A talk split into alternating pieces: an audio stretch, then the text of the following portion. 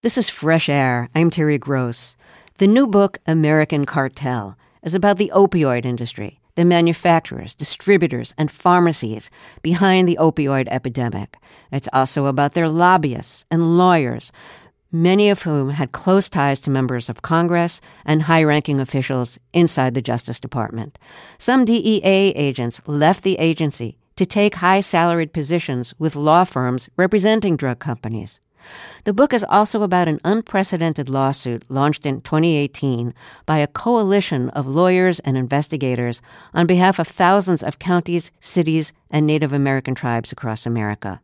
The suit led to the release of a pill tracking database and millions of internal corporate emails and memos, which the new book draws on. The book's epilogue refers to a settlement by a company that was the largest opioid distributor, Mallinckrodt. The company did not admit to any wrongdoing, but it did agree to make its internal emails public. Those documents, a huge trove, were made public just a couple of months ago in May.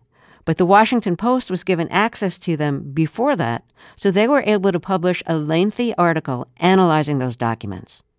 My guest Scott Higham, co authored that article, and he co wrote the new book, American Cartel, along with Washington Post reporter Sari Horwitz. They've been investigating the opioid industry for five years and co authored the Washington Post series, The Opioid Files. Higham also partnered with 60 Minutes on an opioid industry investigation that received a Peabody, Emmy, and DuPont Award. Scott Higham, welcome to Fresh Air. Congratulations on the new book. In what sense was the opioid industry a cartel? Terry, thanks for having me, first off. Uh, you know, Sari and I, like you said, have been investigating this industry for five years, and we've interviewed dozens and dozens of DEA agents, investigators, uh, and, and, attorneys uh, who have worked in, in, this field for, for many, many years. Uh, a lot of them used to work south of the border in Mexico and in Colombia. And when they started investigating uh, the U.S. pharmaceutical industry, they, they saw um, a, a similar structure future. Uh, at, at the top, they had manufacturers, and in the middle, there were wholesalers or, or middlemen, and at the bottom were uh, the pharmacies. In, in their mind, they, those were like the, the street dealers. So they saw the same exact structure. They saw that, that these companies were, um, even though they were competing against each other, they were also collaborating with each other. And they were making sure that their business operations were protected against law enforcement. And so the same thing happened happened here with these uh, with these pharmaceutical companies. Yeah, they even bonded together, like the distributors bonded together in a group called the Alliance. What was that? There are a couple of trade organizations that are at the center of, of the uh, opioid industry, and, and one of them is called the Healthcare Distribution Alliance. It is a little known trade group, but is incredibly powerful in Washington, and uh, it represents the three largest drug distributors uh, in, in, America um, McKesson, Cardinal Health, and AmerisourceBergen, along with a host of uh, smaller uh, regional organizations. So they're, they're like most trade organizations. They're, they're a lobbying organization. Um, they uh, they contribute heavily to members of Congress, uh, but in this case, they uh, they helped the industry um, avoid uh, accountability.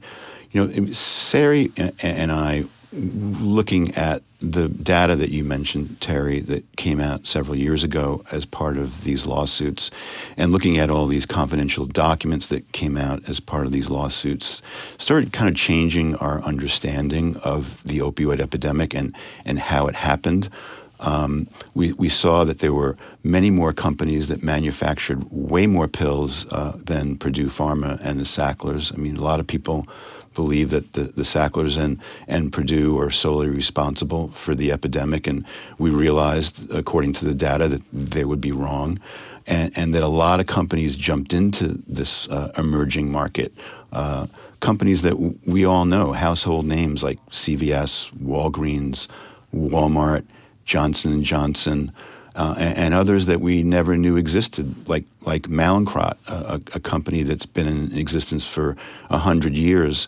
Uh, they produced 30 times the amount of pills that Purdue Pharma uh, produced. And, and, their conduct was so egregious that the DEA once called them a drug kingpin.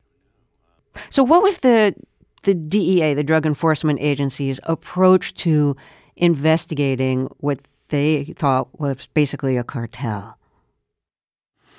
Well, they, they started out um, um, by doing you know what any investigator would do, and that is you, you, you start out at the lowest levels of, of an organization, and so the, the lowest levels of this organization were the doctors, um, and there's a plethora of, of, of corrupt doctors in, in this country who were willing to write prescriptions for drugs, for for cash, for sex, for all kinds of things, and, but mostly for cash, and uh, and they realized if they if they kept arresting doctors, uh, that they could do that all day long. Every time they took down one doctor, another one would pop up. So then they moved up to the pill mills, uh, which were nothing more than basically criminal fronts for drug dealers. And then they realized, you know, they could knock those over all day long. And, and the pill and mills were basically they, places where doctors would write prescriptions for people who were really not suffering from pain. They were just, you know, addicted to opioids perhaps as a result of having started using them as painkillers, or they were selling opioids. Correct. I mean, they, they, a lot of these were in strip uh, shopping centers, um, mostly in South Florida because the regulations were so lax down there. And people were traveling from all over the country down to South Florida where they'd go into these pill mills. Uh, the doctor would ask a couple of cursory questions. They would say, Oh, I have back pain. They'd write them a script for oxycodone or hydrocodone, and they'd be on their way. And, you know, word quickly spread around the country that this is where you, you could go to get your prescriptions, and then you would take those and you you would fill them in pharmacies uh, all across the country. Um, and so these these outposts, it was kind of like the Wild West down there, and, and, parking lots were just filled with drug users and drug dealers and uh, people falling out and people using drugs, and it, it, was it was a crazy crazy time, and and the DEA realized that uh, that there was no way that they could just rein them in because the, it took a long time to investigate these operations and then prosecute them, and then and while they were doing that, then you know five more would open up and ten more would open up, and so so it was like a cancer. And they realized that what they needed to do was really move up the food chain and go to the drug distributors and the manufacturers. And so that's, uh, that's how they started moving up the food chain of their investigation. So the pharmaceutical industry fought back with the help of their lobbyists and lawyers, and they basically participated in the drafting of a bill that really limited the DEA's ability to go after the drug companies. What was the legislation in question here? You know, this this is um, part of the, the, the, you know the revolving door in, in Washington, Terry. Although it's you know it's not really revolving anymore. It's just kind of like a one way street from the, the DEA and the Justice Department to the industry. And uh, what the industry had done uh, to fight back against um, there was a guy named Joe Rannazzisi who was running the the small um, organization within DEA trying to hold the companies accountable. Um, what they did is they they went after Joe. They said he was being too aggressive, and then they went up on Capitol Hill and they got a couple of, um, of members of Congress to help sponsor a piece of legislation uh, Tom Marino and Marsha Blackburn, who, you know, Tom Marino was from Pennsylvania, Marsha Blackburn from Tennessee, two states hit particularly hard by the opioid epidemic, and they uh, they hired a lawyer uh, who once worked for the DEA to help them craft this legislation, and basically what the legislation did is it, it removed uh, from the uh, DEA's arsenal one of its most potent weapons. It's called the immediate suspension order, and uh, and an immediate suspension order immediately shuts down the operations of a uh, of a drug warehouse, a drug company, preventing them from sending any more narcotics downstream until there's a court hearing. And so that was one of the DEA's most uh, most potent weapons, and it was basically removed at the height of the epidemic uh, by changing a couple of words in the law that had been on the books since the 1970s. What were those words?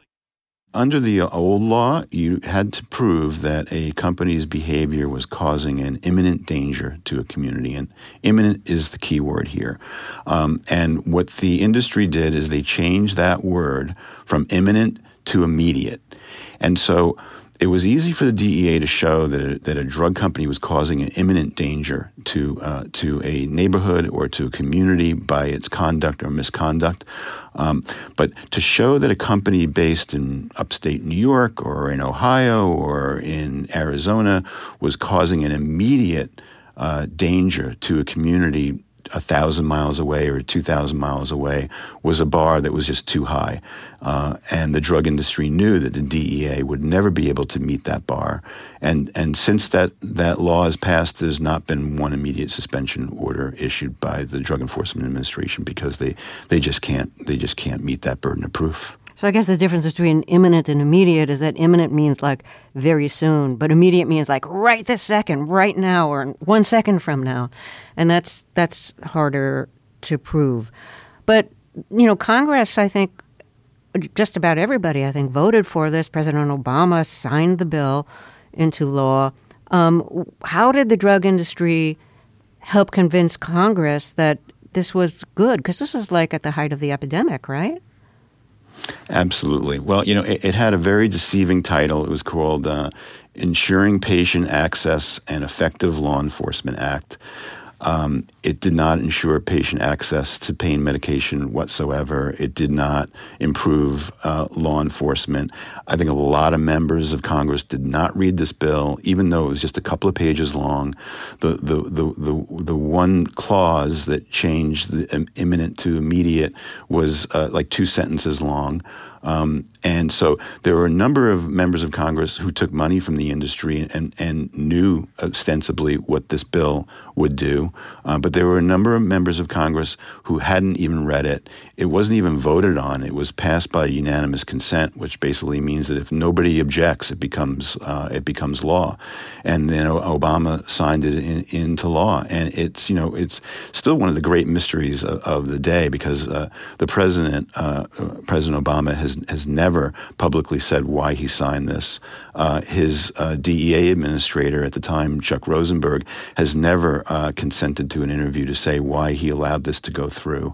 And it was just, uh, it was appalling to all the men and women at the DEA who were fighting the industry that, that this thing would sail through Congress uh, at the height of the epidemic and basically undermine their efforts. Did anybody point out that there was this change from imminent to immediate? Because that's the kind of thing that you could easily miss if nobody points it out to you?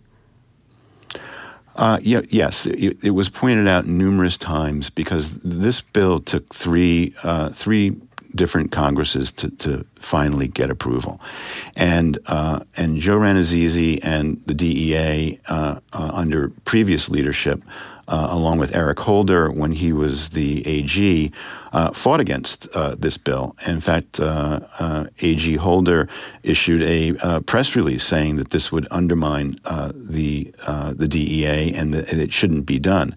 Um, so people either knew what was happening and didn't pay that close attention, or they listened to the lobbyists who were telling them it wasn't that big of a deal. It was just clarifying the law.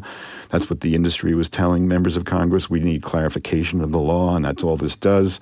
Um, you know, you and I have been around long enough to know that so many pieces of legislation sail through Congress without members of, of Congress reading them. I was once in a member's office interviewing him, and, and the bell rang for a vote. And uh, he, he looked up to one of his congressional aides and said, um, uh, what are we voting on? And his aide told him what they were voting on, and he said, how am I supposed to vote? And he said, you know, vote yes, Congressman. He said, okay, I'll be right back. And so, you know, you don't really want to see, you know, how how the sausage is made on on Capitol Hill. It's pretty ugly. The head of the DEA unit that was investigating the pharmaceutical opioid industry was forced out, Joe Rannazzisi. Um, so why was he forced out? Well, you know, he he uh, he got very upset that the industry was was was fighting back uh, against him, and and that they had recruited allies on Capitol Hill, that they had uh, recruited all these lobbyists, and that they had recruited uh, basically people who used to work at the Justice Department to then lobby uh, their former colleagues at the Justice Department, and uh, and and uh, several members of Congress had their staffers get on a phone call with Joe and say, um, you know, we just want to understand why you're opposed to this bill. And, and Joe Joe's a Long Island guy. He's very blunt. Um, he doesn't suffer fools, and he basically said to these uh, these aides, to these congressmen, that you know the, the blood will be on your hands if if you uh, if you pass this bill, and you'll be protecting criminals. And so uh, Tom Marino and, and, and, and Marsha Blackburn used that language to request a, an inspector general's investigation of Joe Rannazzisi, saying that he threatened members of Congress. I mean, it was it was they were just looking for any excuse that they possibly could find to get rid of Joe because he was a he was more than a thorn in their side. He was he was costing them a lot of money, a lot of aggravation, a lot of legal bills, a lot of fines, and they had had enough with him. So you know, as Joe would say, they didn't want to obey the law, so they just changed the law and then a new uh, a, a, new team came into the DEA with a new message, and their message was, "We're going to cooperate with the drug industry, and, and we're not going to be so hostile to them anymore." So Joe Rannazzisi, the DEA uh, agent running the unit investigating the pharmaceutical industry involved with opioids, he ended up becoming a star witness in the major suit against the industry, against ma- major players in the industry. So he got his day to say what he thought and what he had witnessed and learned. Correct. You know, Joe is, uh, you know, a guy who, you know, dedicated his whole life to uh, protecting the public, and then to, to have his career uh, destroyed at a fairly young age was was very difficult at first. But then, you know, the, the, the baton was picked up by a, a young lawyer in Huntington, West Virginia, by the name of Paul Farrell, uh, his town had been decimated by uh, opioids, and he started to figure out that you know that there was a way that he could sue these companies, saying that they were causing a public nuisance uh, in, in in these communities by flooding them with so many doses of drugs, and so he started putting together a, a, a collection of of lawyers and law firms around the country uh, to sue the industry. And you know now there's you know 3,000, 4,000 lawsuits against these 24 companies. And Joe Rannazzisi is now the the star witness uh, in many of those suits. In fact, uh, there was a big trial that took place. Um, uh, last year, last fall in Cleveland, against Walgreens, Walmart, and um, and CVS, and Joe was the star witness in that case, and uh, and the uh, plaintiffs prevailed in that case, and those companies are, are looking at uh, hundreds of millions of dollars in in fines stemming from. Uh, from that decision by that jury, so uh, Joe is getting his uh, his day in court, I guess you could say. I just want to say what's unique about this story in a lot of ways is that we're talking about marketing addictive substances. But the techniques used by the industry, do you think those are standard techniques with large, powerful corporations in terms of lobbying Congress and how they do it and how much influence they have? Yeah, it is, you know it is the way Washington works, Terry. I mean, I think most people think it's you know the political parties that run the show, or it's the White House that runs the show, but it, it really is the it is the companies that run the show. It's the companies and and, and their law firms. Um, uh, and their lobbyists on Capitol Hill, and the members of Congress that they have who are willing to write pieces of legislation to benefit their industry or to kill pieces of legislation that are going to be adverse to, to their industry. And uh, this is kind of an age old story. That the difference here is, is that people were dying by the thousands uh, while uh, these companies were lobbying members of Congress and, and, and paying them to look the other way and paying them to uh, pass legislation and to lobby members of the Department of Justice and try to slow down the DEA's uh, enforcement efforts. I mean, people were, were, you know, every day, you know, you, it's the equivalent of, of a 737 Boeing, you know, crashing and burning and killing everybody on board every single day. More than 200 people a day are dying from opioid overdoses. And so and that's just a staggering number. I mean, can you just imagine if every day you turned on the news and another airplane was going down? I mean, there, there would be an outrage of, of this mass casualty. So I, I think that's, that's the difference. Well, let me reintroduce you here because we have to take a short break. If you're just joining us, my guest is Scott Higham, author of the new book American Cartel Inside the Battle to Bring Down the Opioid Industry. He's a reporter for the Washington Post where he's covered and investigated the opioid industry for five years. We'll be right back. I'm Terry Gross, and this is Fresh Air. Let's get back to my interview with Scott Higham, a Washington Post reporter who has been investigating the opioid industry for five years. He co authored the new book, American Cartel Inside the Battle to Bring Down the Opioid Industry. It's about the manufacturers, distributors, and pharmacies behind the opioid epidemic. It's also about their lobbyists and lawyers, many who had close ties to members of Congress and high ranking officials inside the Justice Department. Part of your book is about an unprecedented lawsuit launched in 2018 by a coalition of lawyers and investigators on behalf of thousands of counties, cities, and Native American tribes. As part of this lawsuit, the plaintiffs got access to thousands of formerly confidential documents and something called the PIL database. Um, what was the most damning evidence in this PIL database? What was that? Well, this is something that you know we've been trying to get our hands on for many, many years, and uh, it's called ARCOS. It's an internal DEA database um, that tracks the path of every single pill that is manufactured, distributed, and dispensed in, in America.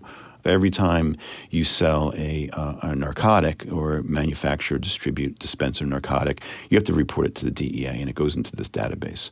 And so we finally, you know, when these lawsuits uh, started to um, to proceed through the courts, they were all consolidated into this massive uh, piece of litigation called a multi-district litigation. It basically means that when you have hundreds of lawsuits pending around the country in different federal courthouses, and they're all alleging the same thing. They all get consolidated into one case uh, for efficiency.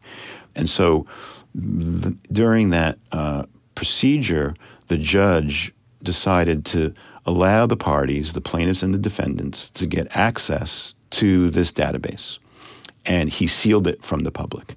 And at that moment, we uh, filed a legal motion to intervene in the case and said, look, this is a public document, this is a public courthouse, these are public proceedings, and, uh, and this is a public document. And we joined forces with the uh, Charleston Gazette Mail. We filed uh, motions and we got these documents unsealed and the database. And the database kind of changed, I think, everybody's understanding of the opioid epidemic because it showed exactly which companies manufactured how many pills, which companies distributed those pills, and which companies dispensed those pills in, in every single community. I mean, it was that specific. You go, you go all the way down to the county level and see exactly who was responsible for sending pills into your county, whether it's in Philadelphia or New York or Arizona. And, and we saw that 100 billion pills were manufactured distributed and dispensed during the height of the epidemic, and that the largest manufacturer of those pills was not Purdue Pharma. It was a company called Mallinckrodt, which is a company we never heard of before, and Teva, which is uh, has since uh, uh, acquired a company called Actavis. Actavis also produced far more drugs than Purdue Pharma. And so we started to see the, the contours of this epidemic, the roadmap of this epidemic, who is responsible uh, for how many pills, and, uh, and then the documents that we got unsealed.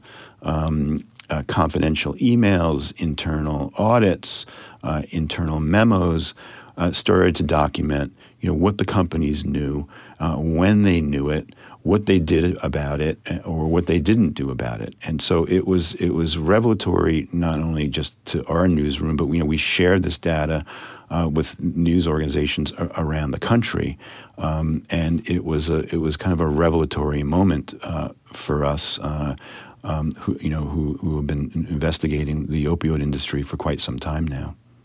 You know, one of the themes I think in the documents that you got access to was how the priority for the pharmaceutical manufacturers and the distributors was selling the drug and selling as much of the opioids as possible with apparently very little regard to their addictive qualities and to the number of people overdosing. Sometimes they even had like a jokey attitude about it.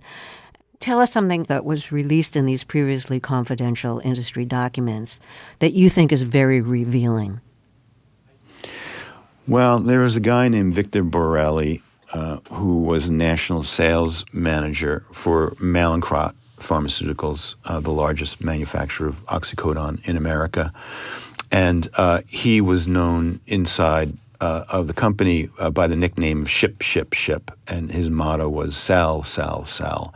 He was a very, very aggressive salesman. And one day, uh, one of his customers, a, a drug distributor in Ohio, uh, wrote to him because he was running low on uh, on Oxy 30s and, and, and needed more from the manufacturer.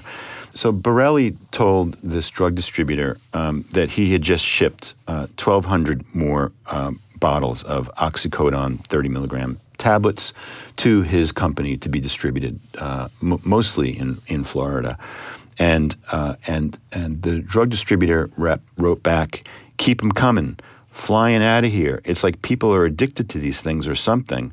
Oh, wait, people are. And Victor Borelli wrote back, just like Doritos, keep eating, we'll make more.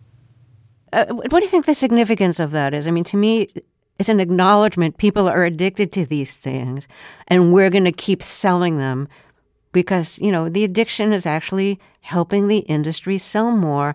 And that's something we can joke about. Yeah, you know, it, it, it I mean, you know, Sari and I have been reporters, and this is a, a, little embarrassing to say, for collectively at the Washington Post for 60 years. You know, she she uh, has been here her entire career since she was an intern. I've been here for 22 years, and you know, we've seen lots of dark things during the course of our careers, but nothing as dark as this of making fun of people who are dying, of, of, of maximizing profits, knowing that the, that the, the, the profits are, are, are, are coming in because of the addiction problem in the United States and that it's getting worse. Um, and, and, and that you're a part of it getting worse, that you're contributing to the epidemic. You, you are fueling this fire, and that people are dying all across the country and it's a joke to you. Uh, you know, Victor Borelli, you know, when, when we confronted uh, Mallinckrodt with, with this set of emails, uh, they issued a statement saying that, you know, Victor Borelli no longer works here and, and, and, he is not representative of our company and, you know, we abhor this kind of conduct. And then we started getting these documents that were being unsealed after our legal action that showed that Mallinckrodt rewarded uh, Victor Borelli year after year with, with bonuses, a lot of a lot of money for uh, the the amount of drugs that he was selling. I mean, one year alone, he got like one hundred twenty thousand dollars on on top of his salary. Uh, he he won an award called the President's Club, which was a competition uh, inside the company for the top selling salesman, and, and he got a trip to the Caribbean. Uh, so they were very happy with uh, with Victor Borelli and his output at the time of the opioid epidemic. It was only after these emails came uh, to light that they that they tried to distance themselves. I think we need to take another break here. So let me reintroduce you. If you're just joining us, my guest is Scott Higham, co author of the new book, American Cartel Inside the Battle to Bring Down the Opioid Industry. He's been investigating the industry for the Washington Post for five years. He's a reporter there. We'll be right back. This is Fresh Air. Let's get back to my interview with Scott Higham, co author of the new book American Cartel Inside the Battle to Bring Down the Opioid Industry. He's a longtime reporter at the Washington Post, where he spent the last five years investigating the opioid industry. We've talked about parts of the opioid industry. Where do the pharmacies fit in? Well, so the pharmacies are at the at the end of the chain. Uh, it's supposed to be a closed system, right? So you start with the manufacturers, and then below them are the distributors, and then on the retail level are are the pharmacies. And so they uh, they have something called a, a, corresponding responsibility, which which basically means that if if I go into a drugstore and I have an out of state license and a prescription written by a doctor from another state, and and I look like I'm a complete mess, they're under no obligation obligation to fill that prescription. Uh, they can they can say that we, you know, we're not going to fill this. This is a huge red flag, and we're going to uh, uh, do our due diligence and make sure that um, that this is not a, you're not a drug dealer, um, and they don't have to um, they don't have to uh, fill that prescription. But that's not what was happening.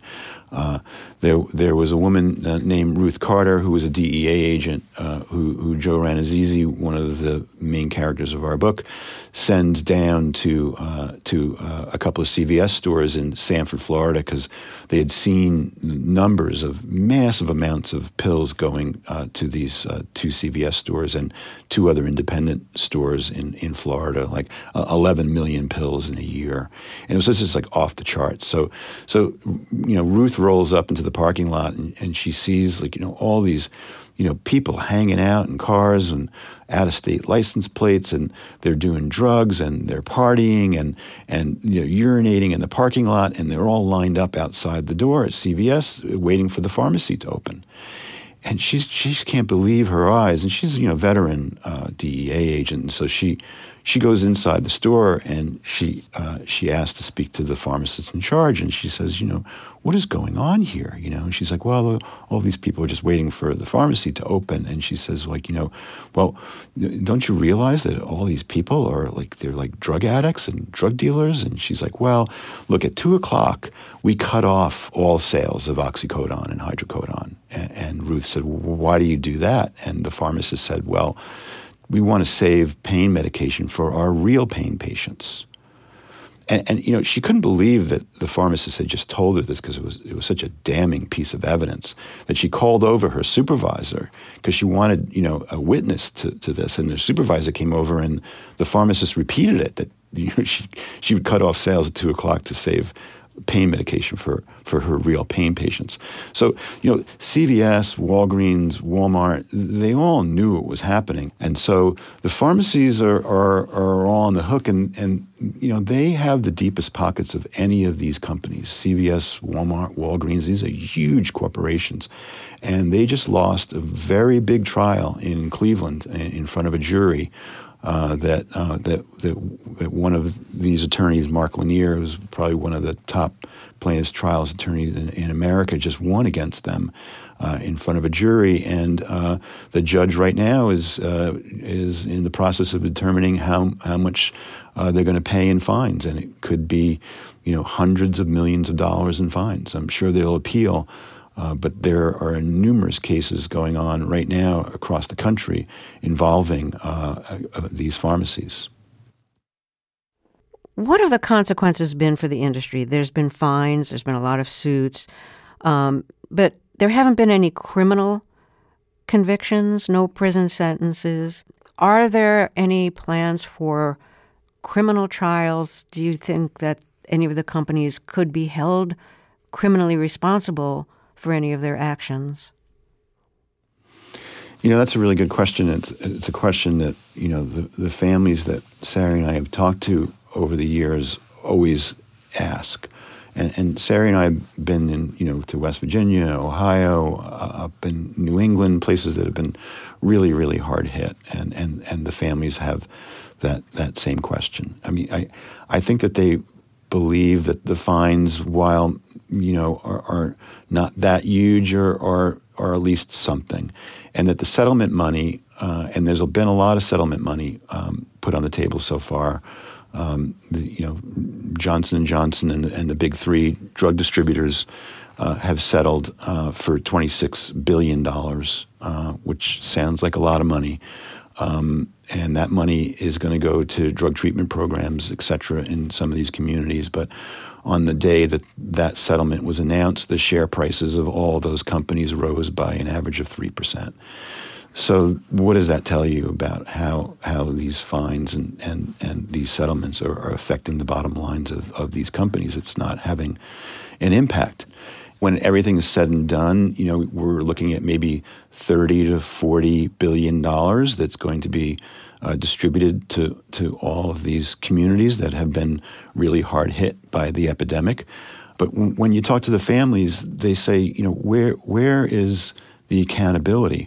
Where is the justice? That this this money is it's almost like the cost of doing business, uh, and it's not affecting them. They've they've not apologized. They've they've they've not said they've done anything wrong, and you know right now there are forty thousand Americans who are in jail on marijuana charges, and not one executive of a Fortune 500 company involved in the opioid trade has been charged with a crime. Let me reintroduce you here. If you're just joining us, my guest is Scott Higham, a Washington Post reporter who's been investigating the opioid industry for about five years. He's the co author of the new book, American Cartel Inside the Battle to Bring Down the Opioid Industry. We'll be right back after we take a short break. This is Fresh Air. So, what's left of the opioid industry now? Uh, well, you know, you still have uh, some manufacturers, you, you, still have the distributors uh, and, and, the pharmacies, but there's it's very difficult now to uh, get pain medication, uh, and, and, it's almost impossible to to find it on the black market. Um, and so, what this has basically done is created an enormous market for the Mexican drug cartels. Uh, they have seen a, a ready and willing market uh, north of the border, uh, millions of people who have been addicted to uh, to to uh, to opium. And at first, the cartels started sending heroin into the United States. It didn't really catch on all that much. I mean, heroin's a pretty dirty drug. A lot of people don't like injecting drugs. And then the, cartels figured out that fentanyl is a much cheaper, easier drug to manufacture. It's much easier to smuggle. And it's you know people who are hardcore users prefer fentanyl. It's uh, 50 times more powerful than uh, than heroin. It's exactly the same high, except more powerful. And uh, you, you, you stay high longer. It's a lot cheaper. You don't come down as hard. And so what the cartels have started to do is they've started to manufacture blue oxy 30 pills with an M on one side and a 30 on the other, and they're counterfeit pills. They look just like Mallinckrodt's pills, except for their, their fentanyl. And they are shipping them by the millions through the ports of entry on the southern border. And that is the pill that is now becoming the most predominant pill on the street, except for it's not Mallinckrodt, it's not oxycodone, it's fentanyl.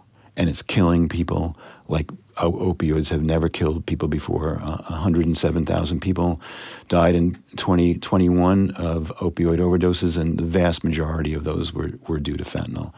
And, and, and the increases in the black community and the Native American community are, are off the charts because what's happening in, in those places, particularly in inner cities, Philadelphia, Baltimore, New York, LA, Chicago, these used to be kind of heroin towns, and heroin is is been basically replaced by fentanyl, and people are overdosing by the thousands. It's tragic that one of the consequences of cracking down on the opioid industry is that a more potent drug, a more deathly drug, has replaced the opioids and, and it's coming from Mexico. Um, you know, it's just like an unintended consequence of trying to control the opioid industry and and you know black market distribution of that. Yeah, you know, I was just down on the, on the border uh, twice within the last couple of months, uh, talking to lots of uh, federal agents and, and state agents, talking about, uh, um, you know, the explosion of fentanyl and, and, and what they're trying to do to contain it and you know they they are beleaguered and really upset because they've dedicated their lives to protecting the public from drugs and they're having a really hard time doing it. And and and if you talk to them they'll tell you that this didn't need to happen. We didn't need to be here that the guardrails were in place to prevent an opioid epidemic. And those guardrails were removed by the drug industry, by its lobbyists, by its allies in Congress and its allies in the Justice Department. And they are furious that now they are facing this monster that is literally just running rampant around the country, and, uh, and they see no end to it. As one DEA agent I, I just talked to recently said, you know, we didn't get defeated by, by the drug cartels, we got defeated by the K Street cartel. So now that we have a fentanyl epidemic, Is it harder to crack down on fentanyl because it's coming from Mexico and it's totally black market? You don't have like the prescribing doctors in the way you did for the opioid epidemic. This is like black market as if it were heroin. It's a huge challenge, uh, Terry, because you know you only need a tiny bit of fentanyl uh, to get the same kind of high um, as heroin or oxycodone, and it, it's very easy to smuggle. It's super cheap to make, um, and uh, and and the cartel has figured out that if you know that they can manufacture w- using these pill presses that they have to manufacture uh, pills that look exactly like U.S. pharmaceutical pills, and then flood the United States with them. And so, you know, drug agents and law enforcement all across the country uh, are just just uh, inundated with these pills and with fentanyl powder, and they're not sure how they can stop the the flow and the supply of fentanyl into the United States, and they feel that you know the the most important thing to do right now is to educate the public in a way that the public was educated during the AIDS crisis with, with ACT UP, where when people were dying left and right of, by drunk drivers and, and MAD stepped up, Mothers Against Drug Driving, and changed the culture. There needs to be some kind of a sea change and cultural change because, you know, we're, we're at the point now where, you know, your kid could go to a party and never come home. It's just a terrifying, terrifying time. Having done all this research, have you asked yourself what you would do if you were in severe pain from trauma or you suffered from severe chronic pain? Would you take painkillers? Uh, well, I you know I, I would I, and I and I have I had surgery on my neck, um, uh, very painful surgery, and and I was actually given fentanyl uh, at, uh, Johns Hopkins, and it was it was the only thing that that took away the pain. Um, but I, knowing what I know, uh, you have to be so careful. These these drugs are are they work. Um, they've been working for a thousand years, taking away pain, but they also are so highly addictive and uh, and and so dangerous to play around with, and so people start off on you know a, a, five milligram pill, which is basically what you get when you go you know get your teeth extracted or or, or whatever, or if you break an ankle. Um, but that can quickly escalate to 10 milligram, 20, 30, 40, 60, 80. I mean, Purdue Pharma at one point was making a 120 milligram pill, which is just incredible.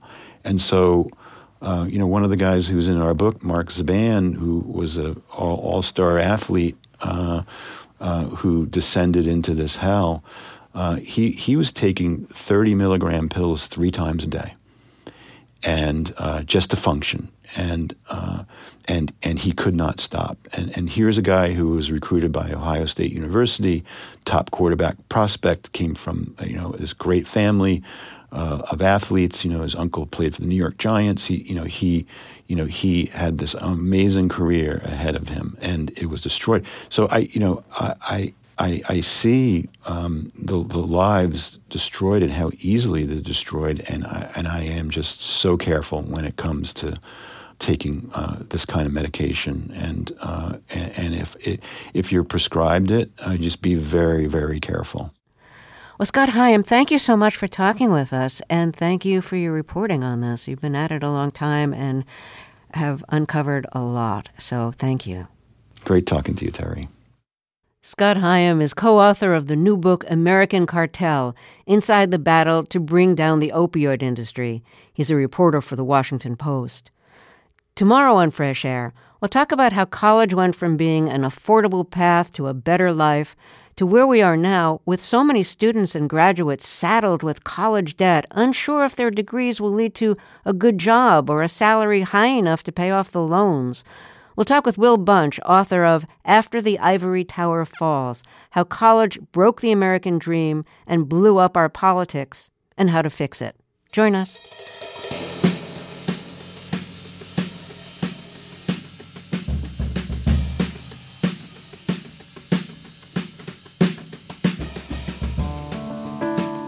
Our interviews and reviews are produced and edited by Amy Salit, Phyllis Myers, Sam Brigger, Lauren Krenzel, Heidi Saman, Teresa Madden, Anne-Marie Baldonado, Thea Chaloner, Seth Kelly, and Susan Nyakundi. Our digital media producer is Molly C.V. Nesper. Roberta Shorrock directs the show. I'm Terry Gross.